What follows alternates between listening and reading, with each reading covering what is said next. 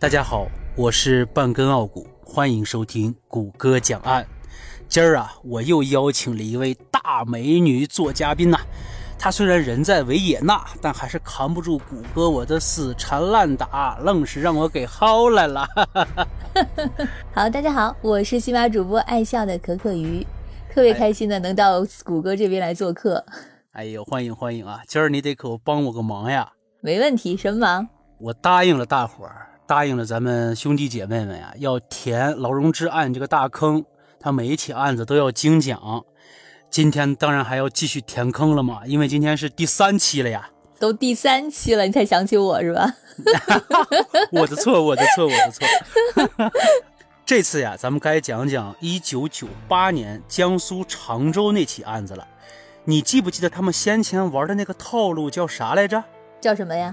仙人跳。哦，对对对，我听你前两期讲的了。你知道这词儿啥意思不？应该就是，嗯，像一些风尘女子吧，可以这么说吧。嗯，对，风尘女子。然后呢，他们把这些他们的作为诱饵，呃，吸引一些男人上门来。然后呢，和他们的合伙人呢，就突然跳出来，仙人跳，用来敲诈勒索是吧？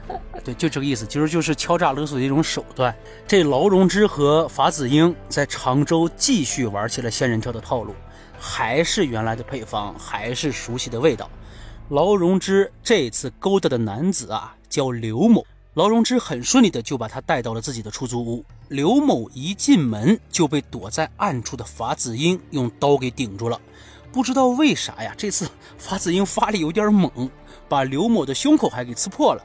劳荣枝用事先准备好的铁丝儿把刘某呢脚绑在了椅子腿上，把手绑在了椅子的靠背上。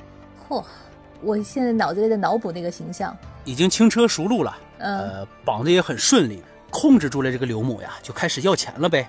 你说这劳荣枝下手也是狠呐，那铁丝勒在刘某的肉里，那是火辣辣的疼啊。这刘某受不了，赶紧告诉他俩说：“哎，我车里边有五千块钱。”哎，法子英一看，又绑了一个打发要饭的，是吧？五千块钱想打发我，你说这咋整？这胃口够大的，就是说五千块钱对他来说根本就不行，是吧？对，九几年的五千块钱根本不满意，因为你忘了吗？他们第一次抢了二十多万。第二次抢了五六万块钱，五千块钱，牙缝都不够塞的，真的哈。然后呢，这就是在找人呗。这两人呢就逼刘某呀给他老婆打电话，让他老婆带上七万块钱到同济桥边上的那个皇家歌舞厅等着。劳荣枝呢负责过去取钱。临走的时候，劳荣枝对法子英说：“我去找他老婆拿钱，如果一个小时以后我没回来，你就把他杀了，你自己跑。”法子英很爽快的就答应了。哦，就是说劳荣枝去拿钱是吧？对，因为她年轻漂亮。哦，这法子英形象不太好，容易吓着别人。还分工还挺明确的啊。对，两人配合特别默契。你说这刘七接了电话呀，就觉得丢人。哼，这死鬼肯定在外边又鬼混，让人家老公给摁住了。你看看，被人讹上了吧？这刘七呀，他虽然心里是这么想的，但是呢，还是取了七万块钱去了皇家歌舞厅。刘七到的时候，劳荣枝已经在那儿了。刘七一看，劳荣枝是既年轻又漂亮，哎，心想怪不得。当时刘七呢，也就没往别的方面想，二话没说就跟着劳荣枝走了。我天，呐，心也够大的，这位。对他根本就不知道这啥情况。哇，拿着七万块钱就跟就跟老荣支走了，这我啊，你就就是可你可以这么想呀，他就压根儿没意识到正在遭受敲诈勒索或者在绑架，他以为就是他们家老公被抓了，是吧？啊，就是她老公在外边欠下风流债了。啊，看来我觉得是不是也不是头一回呀？就感觉感觉有点轻车熟路啊。对，我估计啊，他老婆也知道他男人到底是什么玩意儿，你 没错，肯定了，要不然你说七万块钱当时也不是个小数目吧？真不少。对呀，你说这么痛快拿出七万块钱来，肯定我估计啊，之前是也是有过呃前科，有过前科，你要不然怎么能这么顺利？我听着觉得哇，太顺利了吧，这也。然后呢，这两人就上了出租车了呗。刘七并没有意识到他们两口子正在遭遇一场绑架，所以并不害怕。车开了大概十几分钟吧，到了常州东方红大桥附近的一处民房，地址呢是在一栋大楼的一楼。刘七进了屋子里边，发现房子并不大，也就是十几平米。家里边的陈设非常简单，有一个陌生的男人，还有被绑在凳子上的丈夫。她看到丈夫身上呢都是土，还有一些拳打脚踢的痕迹。这刘七，呵 呵，活该，渣男，活该啊，渣男啊，亏我还来救你是吧？对啊，还拿了七万块。嗯，哎，当时法子英还问刘七：“哎，姐们儿。”没招条子吧？刘七马上说：“没有，没有，没有，我一个人来的，我一个人来的。”然后呢，他也就被绑上了。绑的时候，刘七特别的配合。你说伸左胳膊，我连右胳膊都伸给你。你绑我，我还帮你数钱，还悄悄的数。哎，就怕把他俩给惹恼了。然后法子英呢，就让劳荣枝拿着钱，就：“先走吧。”啊，自己呢就准备善后了。呵，看来这确实是非常有有条理啊，就听着。嗯。你说他要善后的话，是怎么个善后法呢？那就是咔嚓。然后十几分钟过后，法子英接到了劳荣枝的电话，再次确定了确实没有报警啊，就收拾收拾东西准备离开了。临走前，法子英把一个黑色的塑料袋子套在了刘某的头上。刘七一看，哇，这场面不对呀，这这这他妈不像是要封刘寨的呀！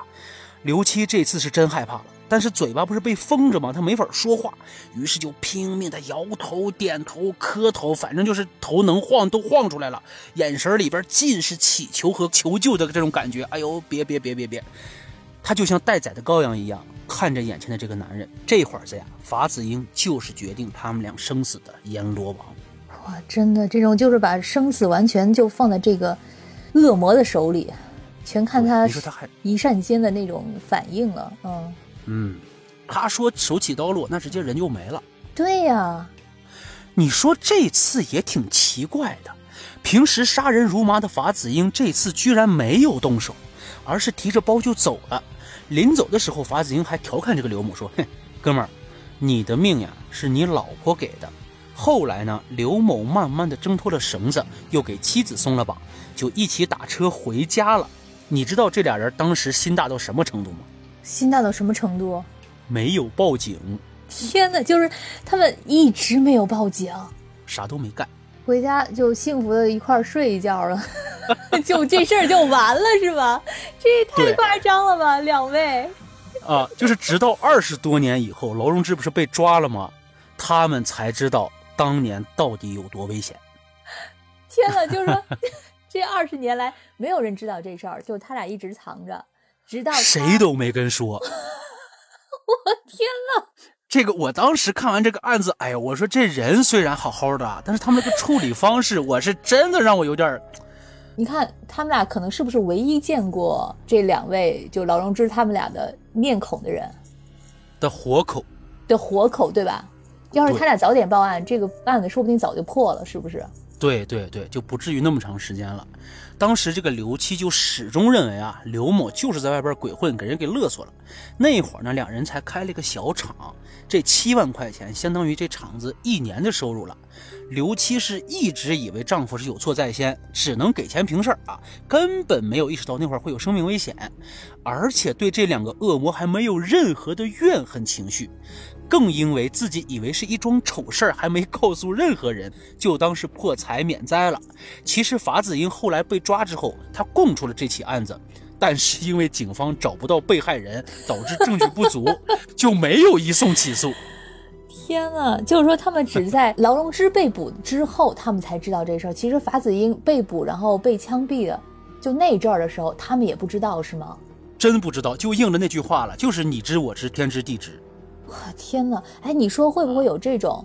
嗯，咱们现在就知道了刘某跟刘七，那他们中间会不会还有别的受害人？就是说，就像他们刘某跟刘七这种被害了，但是他没有说的那种。这个就是我对这个一直持怀疑态度。我觉得有这种概率，为啥呢？因为现在已知的只有四起，如果这种去抢，而且他们全国各地的窜，我估计，嗯，说不准啊，咱们得。听公家的，咱自己不能胡乱猜测。行行行，咱就不猜了。好嘞，好嘞。啊，嗯，这个刘家夫妇呀，是已知的啊，劳荣枝系列案中唯一一对幸存者。后来人们推测啊，可能是因为法子英看在刘七交钱积极、金额巨大，也没有任何报警的意思，才一时动了这个恻隐之心，留下了活口。劳荣枝被抓后，又供出了这起案子。直到南昌检察院上门调查的时候，刘家夫妇才知道，哦，绑他们的到底是谁。这俩人后来还作为证人出具了证言。好歹还出具了证言，行，终于。对，刘某那会儿就作证的时候就说嘛，说他们俩之间很有默契，哎，绑人的时候呢没有任何交流。虽然已经过去二十多年了，但是身上还有当年铁丝捆绑时留下的伤痕。刘某在出庭作证时还展示了身上的伤口，足足二十年都没有消是吗？当年是下手多狠啊！我估计直接勒肉里了。